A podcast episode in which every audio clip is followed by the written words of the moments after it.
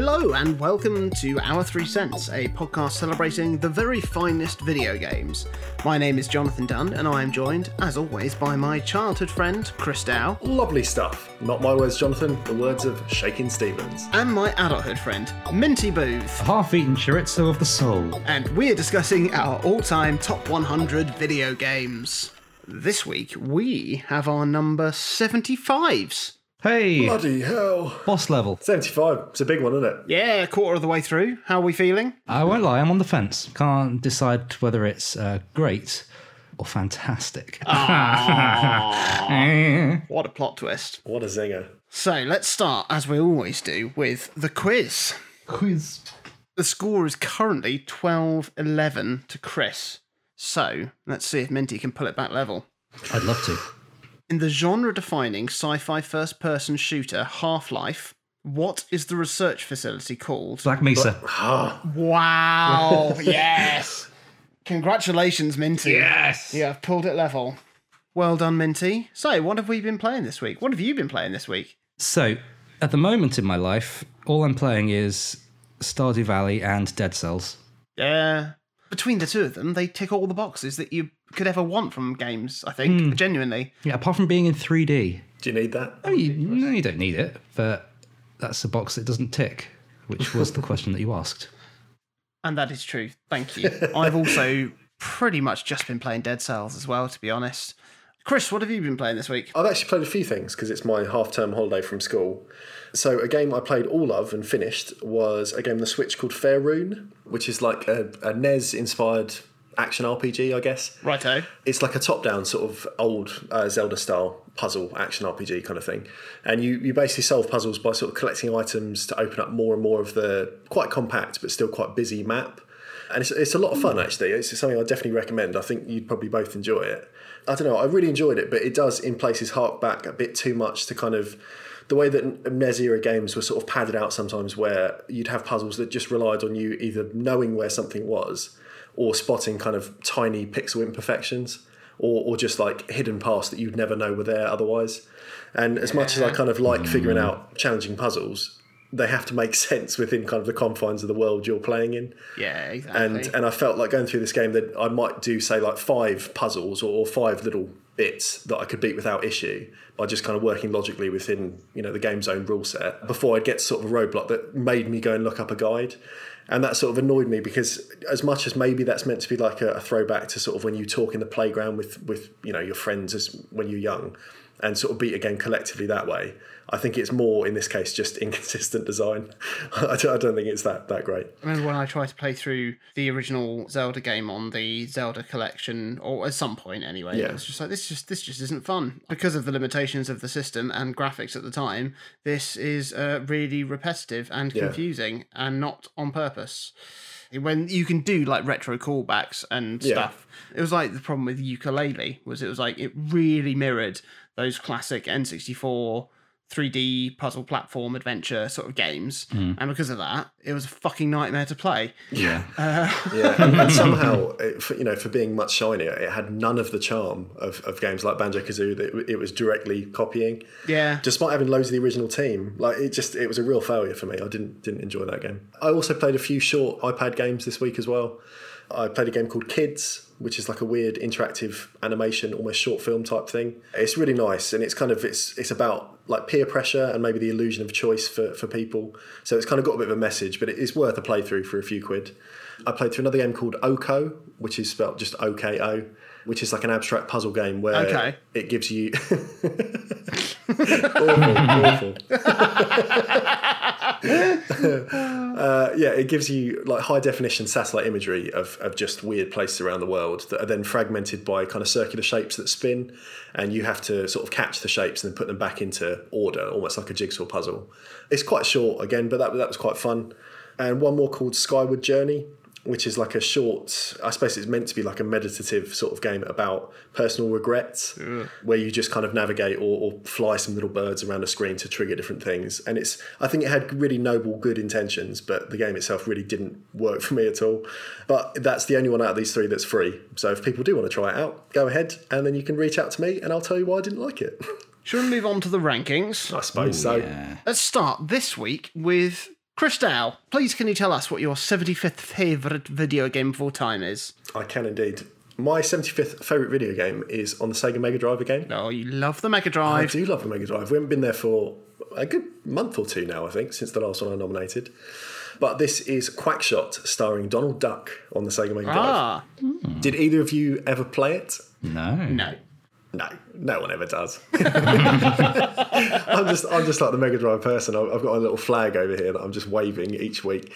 Yeah, I mean, we, we had a question a couple months ago now about our favourite Mega Drive Disney games. Ah, yes. At the time, I said Toy Story and I talked about that and said what I liked about it. But it was mainly just to avoid talking about Quackshot, which I think is the true greatest Disney game on the Mega Drive. It came out, I found out today, this is like a bit of trivia that I, I found sort of researching. It came out in 1991, like worldwide.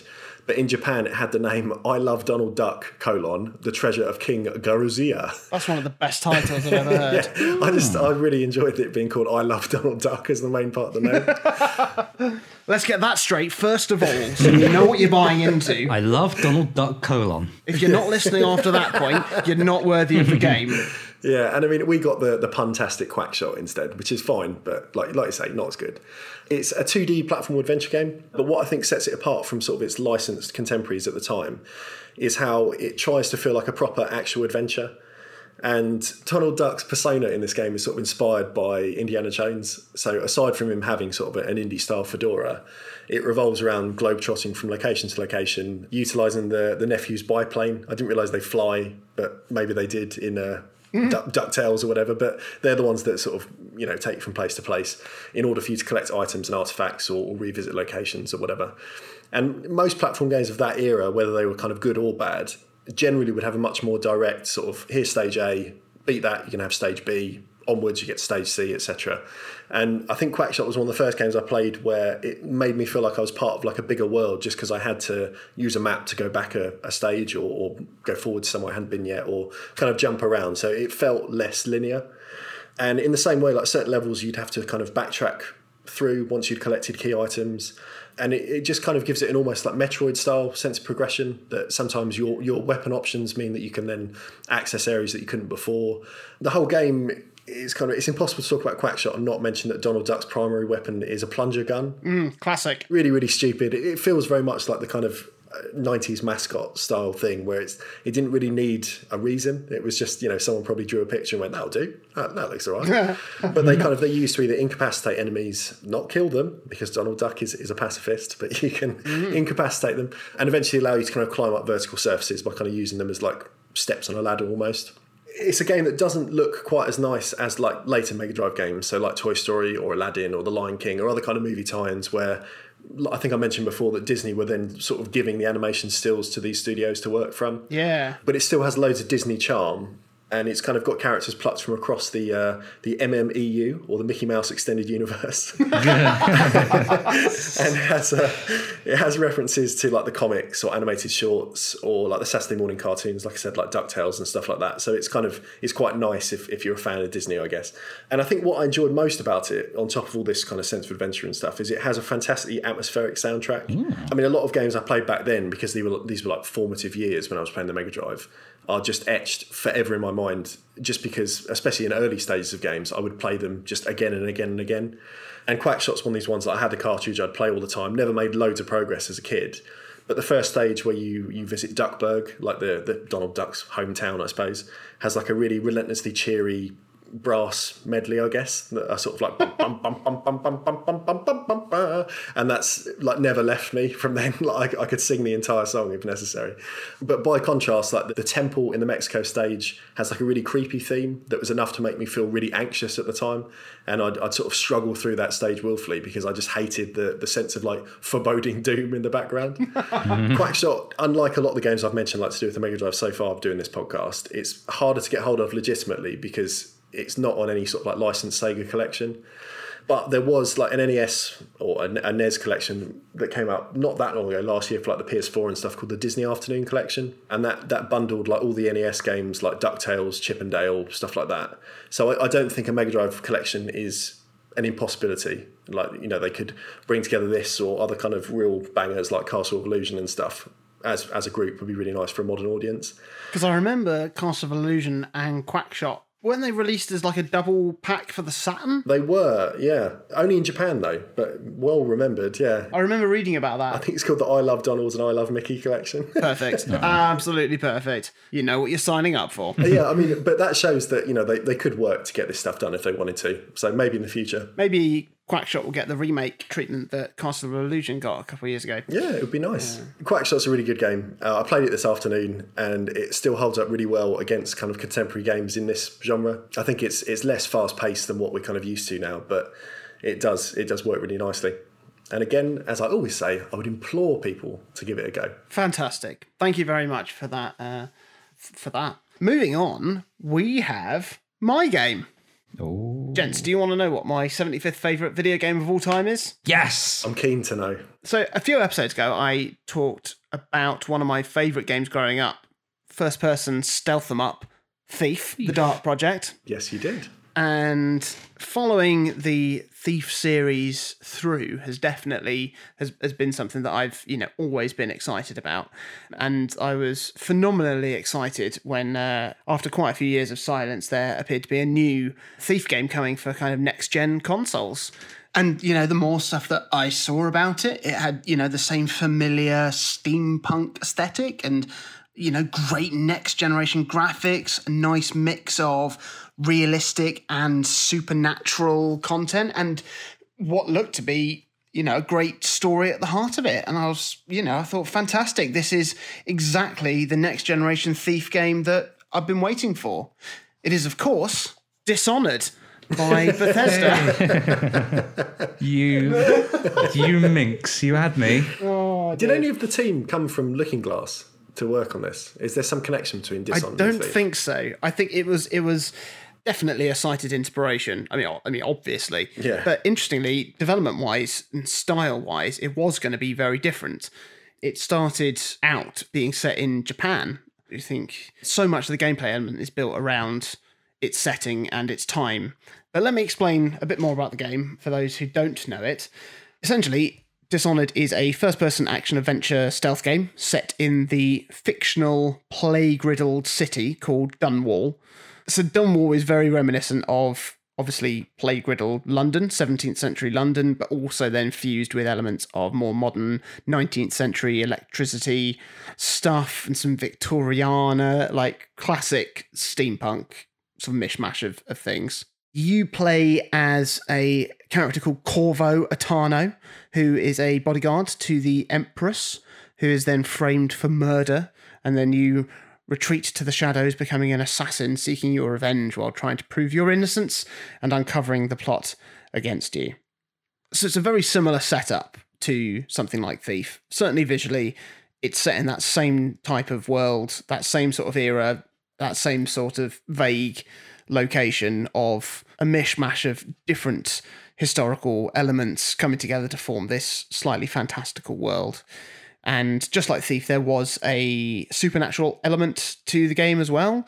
So obviously, your character has sort of classic thievery tools and weapons like lockpicks, and uh, I don't think he has a blackjack like Garrett does in Thief, but he has probably something similar. I can't remember.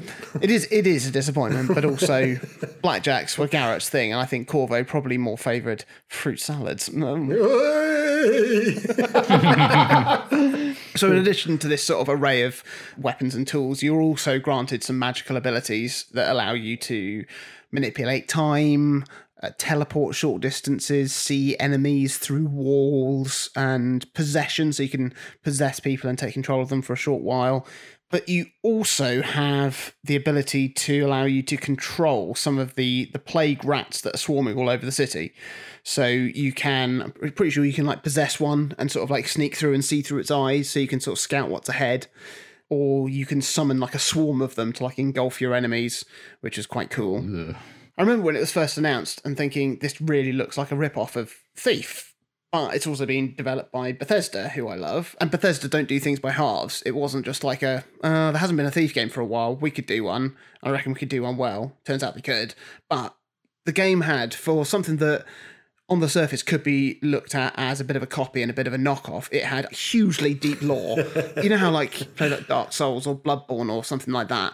It feels like it's built on decades of history, like Dungeons and Dragons or Star Wars or something like that, that's just had this huge back catalogue of lore gathered by all kinds of different sources. And it felt like that. It felt just enormous. And when you sort of read books and overheard conversations, you heard about how the city had been corrupted and the powers that be had actually unleashed the plague to kind of control the poor and all of this sort of stuff. That was it was just fantastically well written, brilliantly realized, very very deep world are also just fantastic characters as well. I mean, um, aside from the fact that there were some amazing voice actors like Michael Madsen and John Slattery and stuff like that, they're just really well developed supporting characters as well. People you just come across, like I remember Slackjaw, who was a crime lord. Then there was this woman who had a wonderful name called Granny Rags, which I enjoyed. Turned out to be a witch in disguise. I mean, great disguise. Dress as a witch, hide as a witch. Very much the Jimmy Savile of her time. One of the things that was nice about the game that it did differently to Thief was I mean, Thief was very much mission based. So you had your, your, series of objectives. You start, you do your objectives, you get to the end. It doesn't really matter how you do that or the impact of how you've done it. Everything sort of resets when you move on to the next mission. Whereas Dishonored I think it, it didn't it didn't necessarily want to punish you, but it wanted to show that there were consequences of of your actions. So, like with all sort of classic sort of stealth games, you don't have to play it stealthily. You can go in all guns blazing, all swords clashing, all blackjacks swiping, exactly, all moss arrows. ing. but if you did that, then you would cause a certain level of chaos. You'd be killing innocents, you'd be creating a massive mess, you'd be leaving trail through these places, and the ending of the game would would change as a result of that. And actually harking back to a conversation we had the other day about accessibility, I remember the first time I played through the game, I played through it on easy, which meant that if I was being stealthy and I mucked up, it's fine. I could just get my sword out, chop a few heads off, crack on. What are you up to, Granny Rags?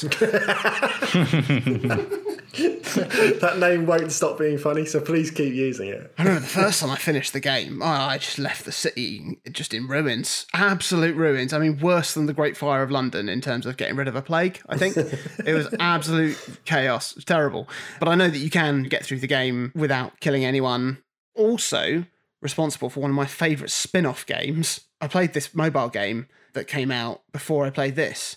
And it, it didn't so much give you a taste of what you could get in the real game. For it was a game called Rat Assassin, and it was an abs- It was literally just a palette swap of Fruit Ninja, and you were just slaughtering tons of rats flying through the air, and just blood going everywhere as you just cut them in half. It was was that actually absurd. a licensed tie-in?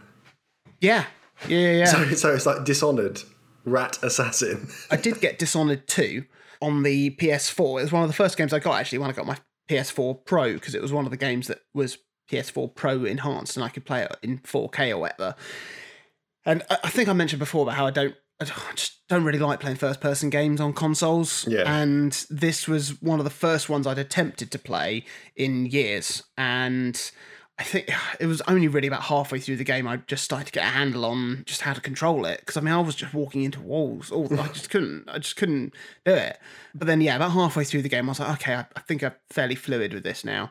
So I ended up restarting the game, going back so I could actually enjoy the first half of the game without being a, a total calamity. But yeah, I played the first one on PC, which I think first person games should only be played on PC. Oh, controversial. But yes, Dishonored, absolutely fantastic game, brilliant story, great action adventure stealth game, some great RPG elements, really, really fun ride, and definitely the best Thief game that's come out in the last 10 years. Finally, we have Minty Booth. It's me. Minty, can you tell us what your 75th favourite video game is, please? Uh, yeah, yeah, I can.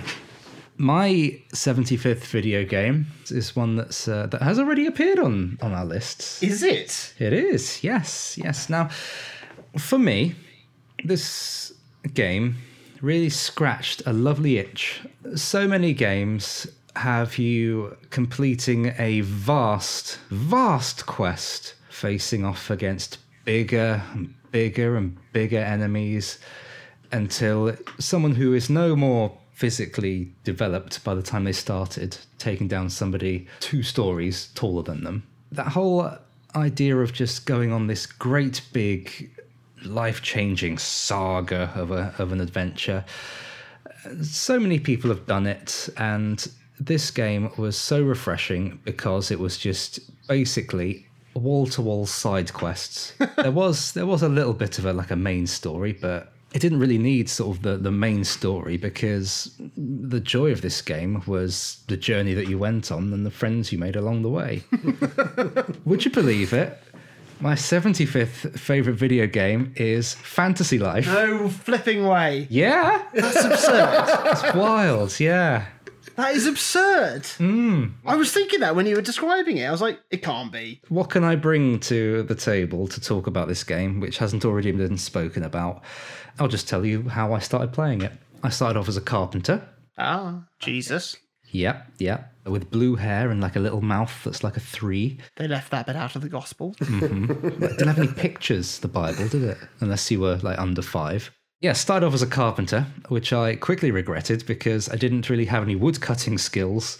So I swapped to a woodcutter, which I then regretted because I didn't have any combat skills.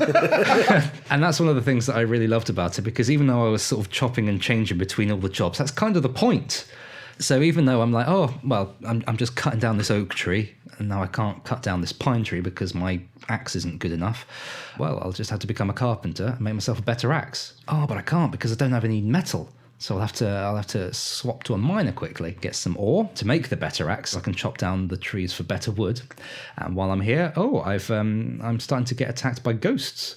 So I'll have to level up with my magic wand a bit as a mage, so I can uh, hold my own. And slowly but surely, you're sort of not only just becoming a good carpenter, but you're building a well-rounded life in this fantasy world. For a game that is just sort of disparate side quests with you like you know oh fry an egg give it to gramps. Granny rags. granny rags and tattered gramps. And they need a fried egg for their rheumatism. Oh and there was jinx the cat who Yes. i tell you what jinx the cat and the leader of the hunters guild that, that was my go-to team for when i got to sort of like the end game dungeons because Yeah. they just turned everything to leather everything into leather and then you could use that if you were And then you could use tailor. that as a tailor to create uh, fashionable jerkins. it was just a collection of side quests, which was so much more than the sum of its parts. Loved the art style, loved the music. It really did feel like just a really lovely, fleshed out world. And it's the only reason I've still got my 3DS. You don't need a big boss to, or a world ending event that you need to avert to have a nice time. You just need a well-rounded life Yes, yeah. and to know who you are. Hmm. And I was a little blue-haired boy with a with a bandana And a dream. and a dream. Well, there we have it. That's another three games. Well, sort of. It's two games and, a, and another game for the third time. Firstly, we had. I love Donald Duck, the treasure of King at the Garuzia. Then we had Thief for, uh, Dishonored. and finally, we had. Interesting fictional existence. If you've enjoyed this episode, or if indeed you've enjoyed any of our episodes, please do like and subscribe, leave us a review, share it with your friends, share it on social media, tell people who you see in the street who look like they might like it. Why not? Why not? You can find us on Facebook if you search for Our Three Cents, or you can reach out to us individually. You can find me on Twitter at Jonathan Dunn. You can find me on Twitter at Chaz underscore Hodges. I'm at Minty Booth. And please do join us again next week when we have our 74s. Yeah. Granny Rex!